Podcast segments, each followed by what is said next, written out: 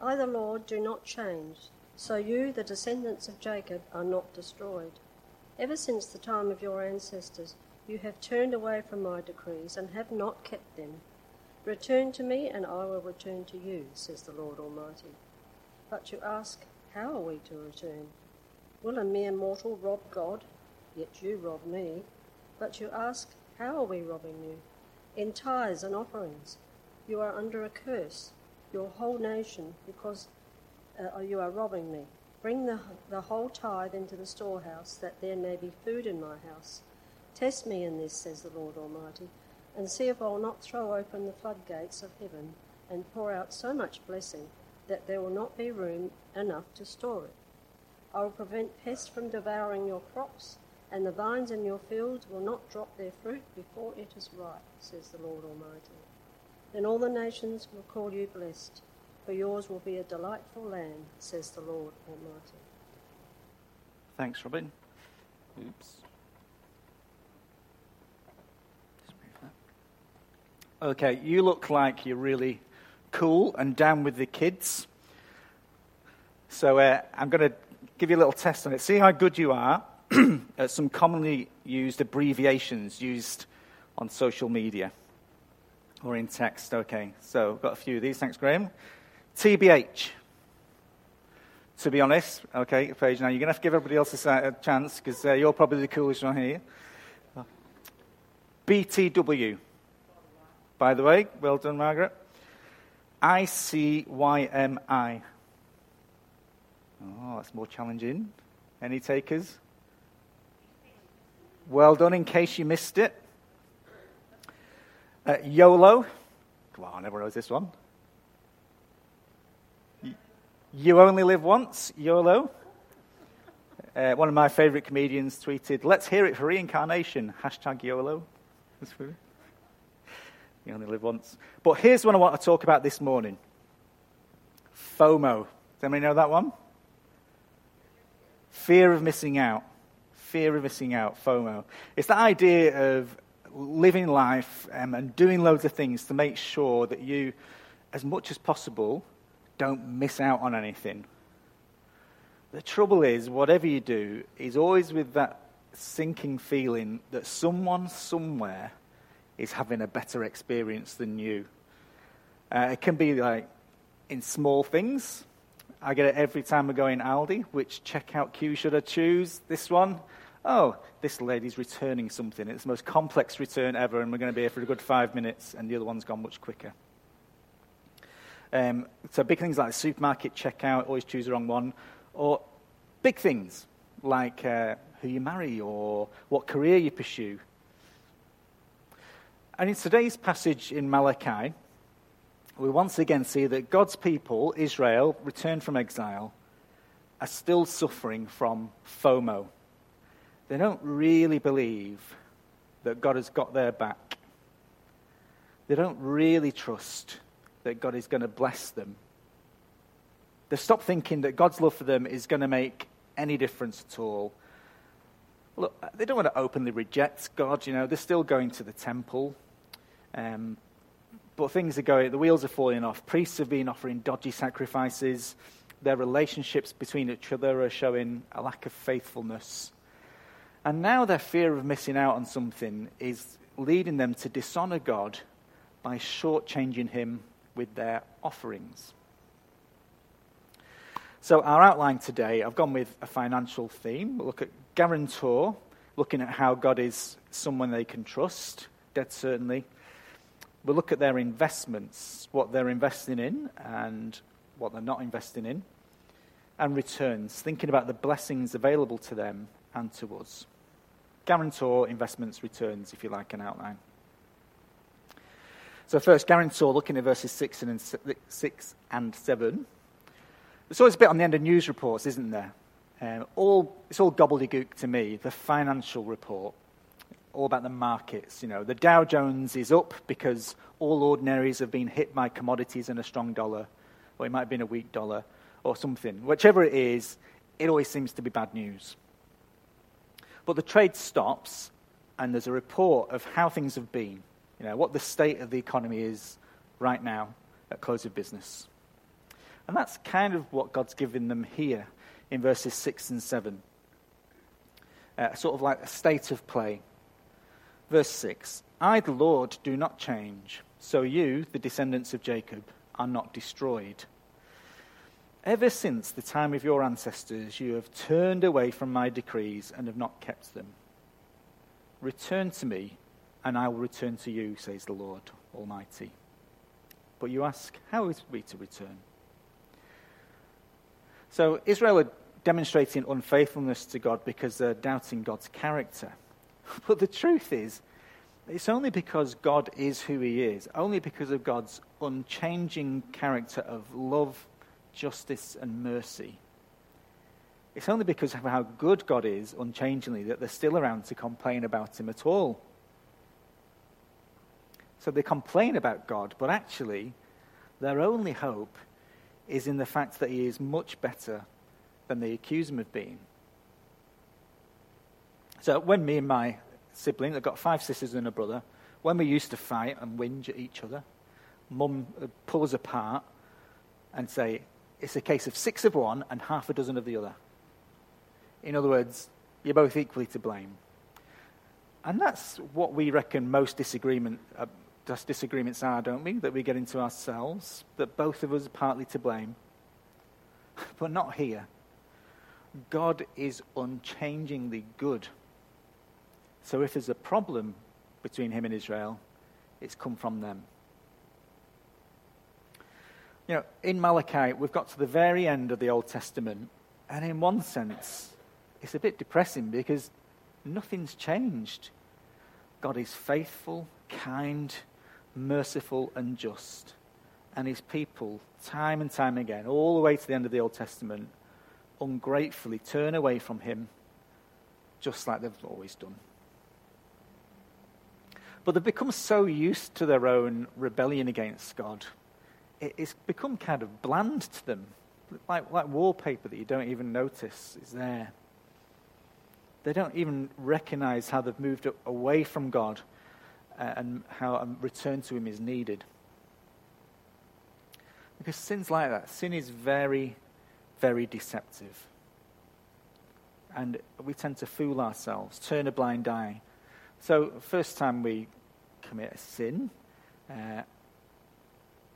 we feel a stab of conscience, a crisis of conscience.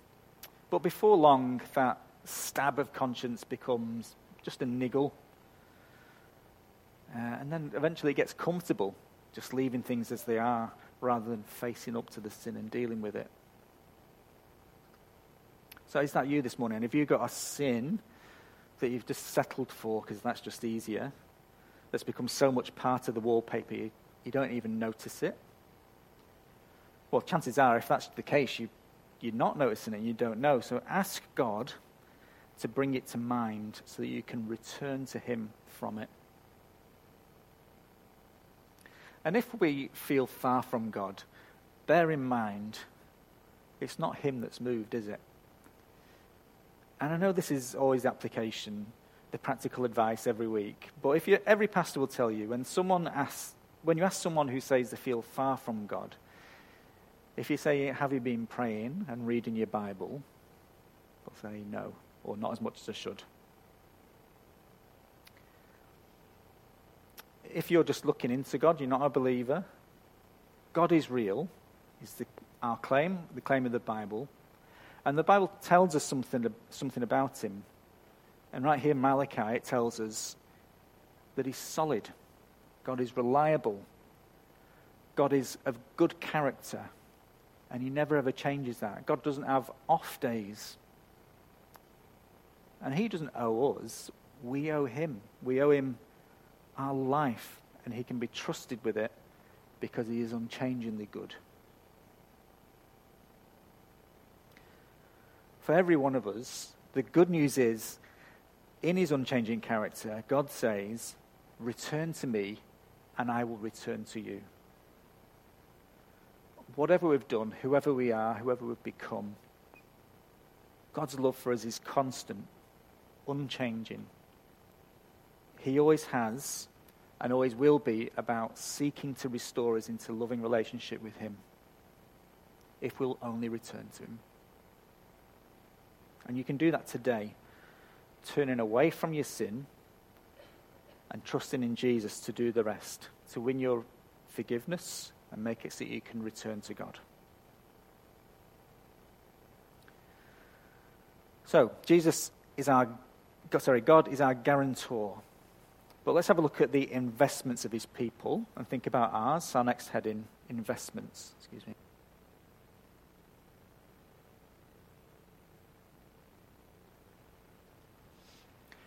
God's people's response to God's faithfulness to them. So God's been faithful. He's returning from exile. Their response is holding back on giving God the material offerings they knew that he was due. They were, in effect, attempting to rob God. Verse 8, will a mere mortal rob God? Yet you rob me. But you ask, how are we robbing you?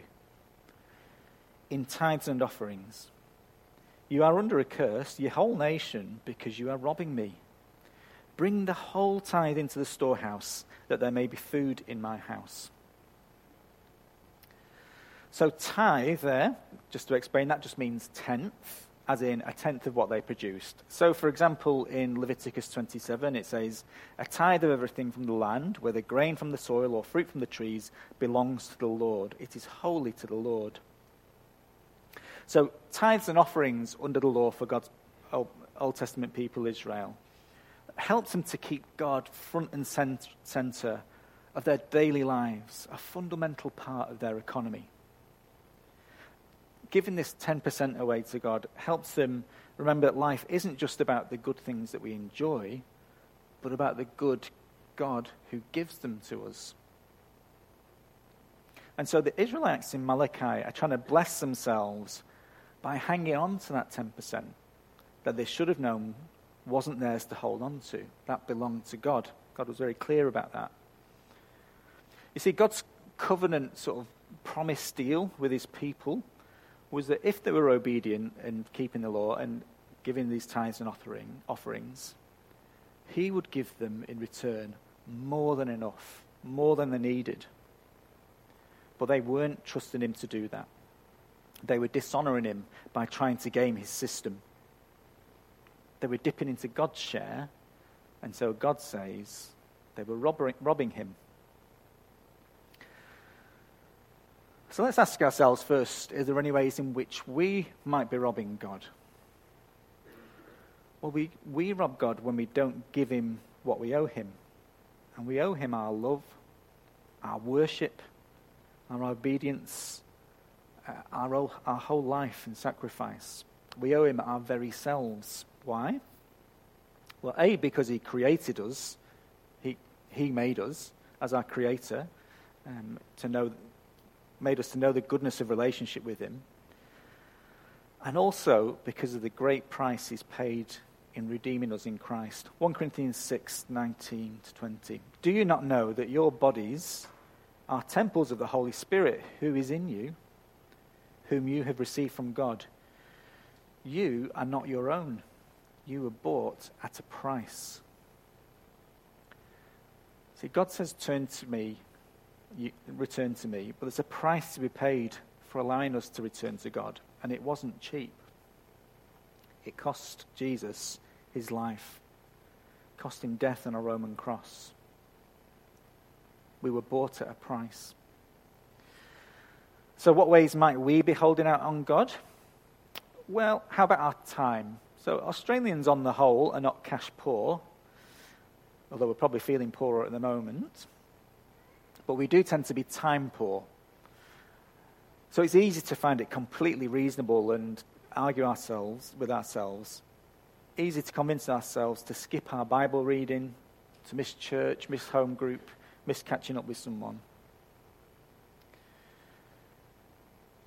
We might be holding out on God in our relationships, choosing the quiet life, staying in control by keeping people at arm's length instead of loving them as Jesus would. Because it's risky, isn't it? It's costly opening up to people. They can hurt you. They can bring all sorts of complication into your life. But Jesus shared everything about himself with his disciples, and he's our example. And what about tithing? Just a quick word about tithing. Should we be tithing today? Is that a good guideline? The Bible's got lots to say about giving. We've got to remember we're not Old Covenant, Old Testament Israelites, are we? We haven't got a priesthood or a temple to maintain. So, but is that 10%? Is that a good guideline for us for today? Well, I want to suggest the question, how much should we give, is the wrong place to start. Because that's based on the assumption that what we have is our own and that we give God a portion of our possessions. In fact, what God says is that everything belongs to him and we're simply stewards of it. We're just looking after it for him. So if we think of our possessions, our time, our energy as our own, we'll be more inclined to sort of hold on to it all and kind of consider it lost when we give some away. But if we think of everything we have as God's anyway, then we're freed to give it away and just treasure with thanks what free gifts from God we get to keep. But tithing, well, the New Testament doesn't tell us to tithe. Instead, the New Testament talks about being cheerfully generous. And where you can, making sure people do not go without. And Christian economic thinking, we're to think beyond the close of markets. We're to think into eternity when we're thinking about what to do with our resources, so that we're to be generous in giving the gospel every opportunity to go out. So there's some verses, that, again, there's lots more we could say about giving from the New Testament, but these from 1 Timothy are a good practical guide. 1 Timothy 6, 17 to 19. Command those who are rich in this present world not to be arrogant, nor to put their hope in wealth, which is so uncertain, but to put their hope in God, who richly provides us with everything for our enjoyment. Command them to do good, to be rich in good deeds, and to be generous and willing to share. In this way, they will lay up treasure for themselves as a firm foundation for the coming age, so they will take hold of the life that is truly life. So the thing is, I could set up any number of guidelines or rules before us, but what really counts is that being generous with our money, our time, and our relationships, what really counts is that's an outworking of a heart that is generous to God.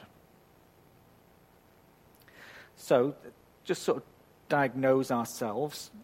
Ask yourself, do you have a set of entitlements in your head of what blessing looks like, of what God providing for you looks like, and we kind of feel God isn't keeping his side of the bargain if we're not there? Do you feel let down by God, and is it making you hold out on him? Or maybe being hurt by people or difficult circumstances, and you find it hard to let go and trust God? Well, it's time to stop holding out on him. It's time to remind ourselves just how generous he's been to us, how much Jesus gave up for us. Jesus chose to be rejected by his own people, betrayed by his closest friends, suffer injustice, and be put to the worst death conjured up by humanity. He chose to go that way, giving up his place in heaven for death on the cross. From 2 Corinthians 8, for you know the grace of our Lord Jesus Christ, that though he was rich, yet for your sake he became poor, so that through his poverty might become rich. Jesus returns us to God, and let knowing that grace be what drives your generosity. His generosity to us be what drives our generosity to him. So, on to our final section, returns. Just imagine you get home after church today and you find that your house is being robbed. You're wondering now, aren't you, if you locked that door? But and they've not just taken valuables, but they've taken personal stuff as well. So there's stuff that's not inherently valuable, but it means a lot to you. Irreplaceable stuff. And eventually they catch the person, the person responsible, and you find it wasn't a one-off. They've done this in loads of houses in the area. And they're completely unrepentant. They want to keep doing it. What do you think should happen to that person? Well, what do you think God should do with Israel here? Because that's what they've been like to him over and over again. And yet here, God doesn't punish them. What he does instead is he represents the original deal that they had with him with an emphasis on the returns, on the blessings they can expect if they keep their side of the bargain. Verse 10, bring the whole tithe into the storehouse, that there may be food in my house. Test me in this, says the Lord Almighty, and see if I will not throw open the floodgates of heaven and pour out so much blessing that there will not be room enough to store it.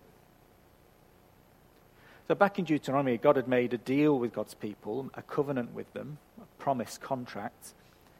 Choose to love and obey God, choose life, and they would enjoy the material blessing in the land that he's promised them. Lots of children, rich harvests, plenty of livestock.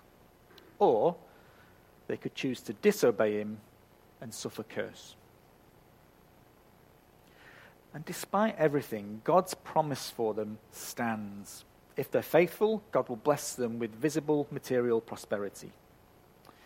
Now then, can we draw a straight line between the people in Malachi, the people that Malachi is addressing, and us today? You know, is a promise for us, like a prosperity gospel preacher will tell you, that if we give God $10, we'll get $100 back?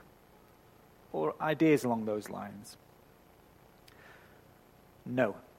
And that idea stinks. Giving to God materially in order to receive back from God materially isn't really giving to him at all, is it? It's still making wealth the goal and God just the means to get to it. It's trying to put God in our debt. The passage we're looking at is to God's people who are being unfaithful to him because they reckon he's not blessing them enough. If we're giving stuff away just to get stuff back from God, we're basically saying the same thing to God, aren't we? We're saying, God, you know, your blessings, you know, Jesus and all that, that's nice, isn't it? But, you know, your blessings aren't quite up to scratch. Can you try a bit harder, please? So what should we expect if we are faithful in giving ourselves and our time and our money to God?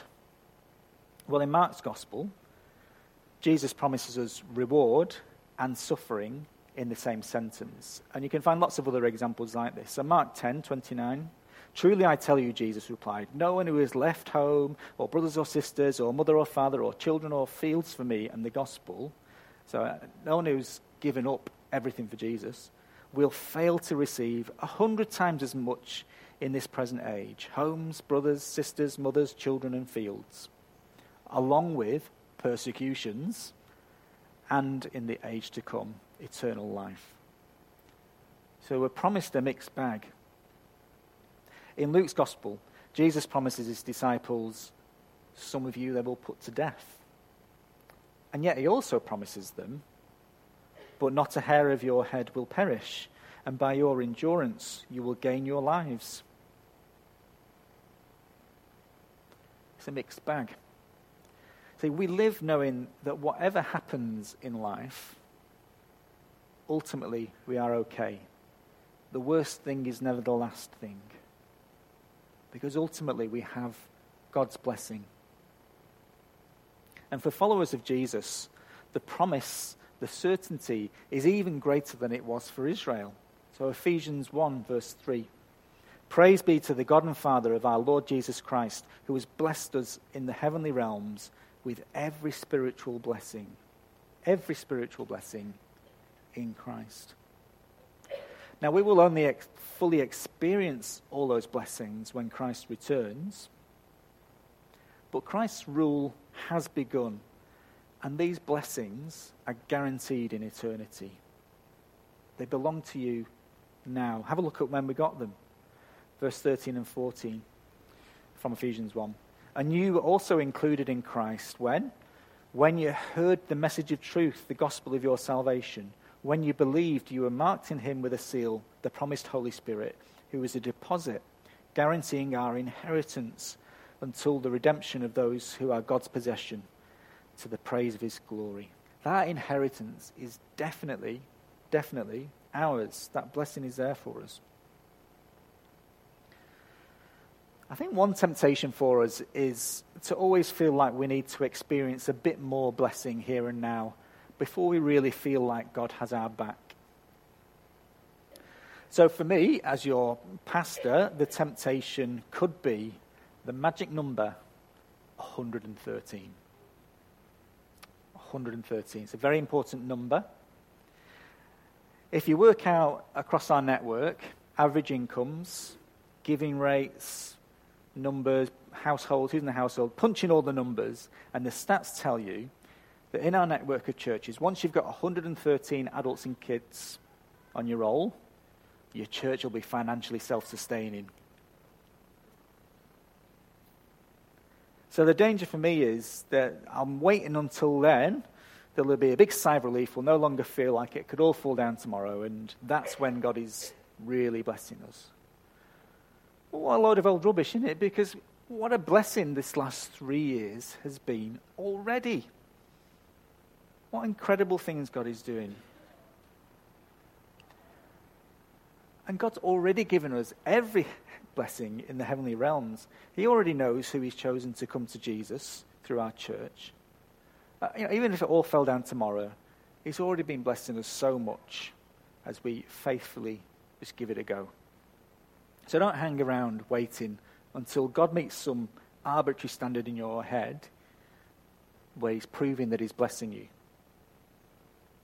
Don't be building resentment like those Israelites robbing God because in your assessment he's not delivered yet.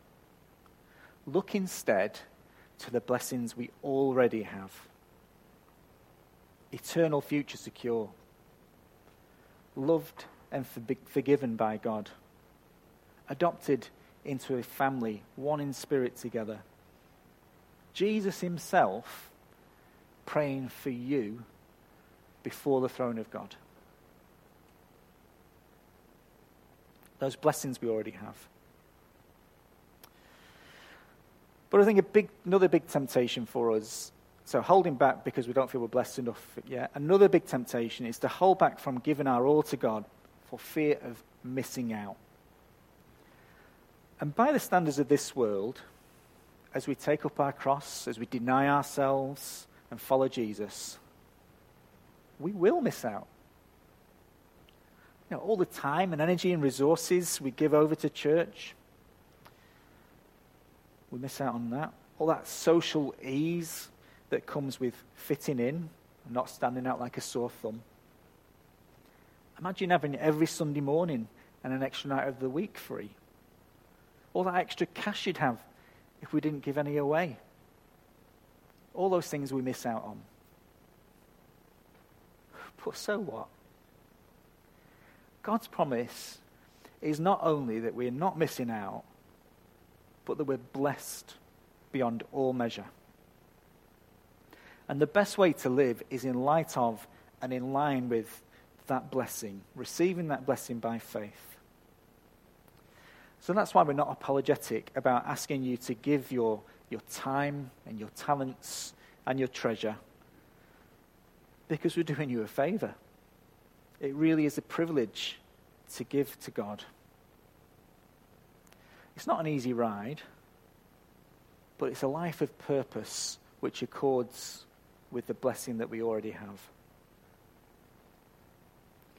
And the great irony is that if we hold out on God for fear of missing out, well, that's exactly when we're guaranteed to miss out. If we hold out on God for fear of missing out, that is when we will definitely miss out. miss out now on living how he would have us live for our good and for his glory.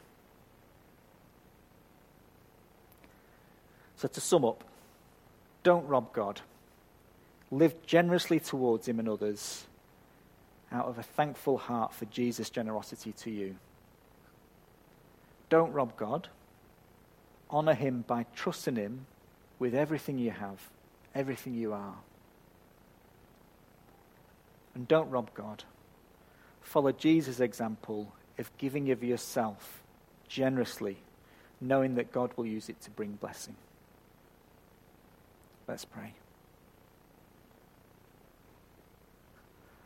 Lord God, thank you for your generosity to us in Jesus. Thank you for your grace. Thank you for your patience, your loving kindness. Thank you that you never change, you never have an off day, and we can always trust and rely on you. Please bring to mind for us sins that have become wallpaper, that we've dulled our conscience to, but you find offensive. We want to love and serve you. We want to return to you. Please forgive us. Please help us to return to you. And please help us to make sure we're not robbing you. Please help us to know everything we have, all that we are, belongs to you, to manage that for you really well, and to be generous from a generous heart, knowing your generosity. Amen.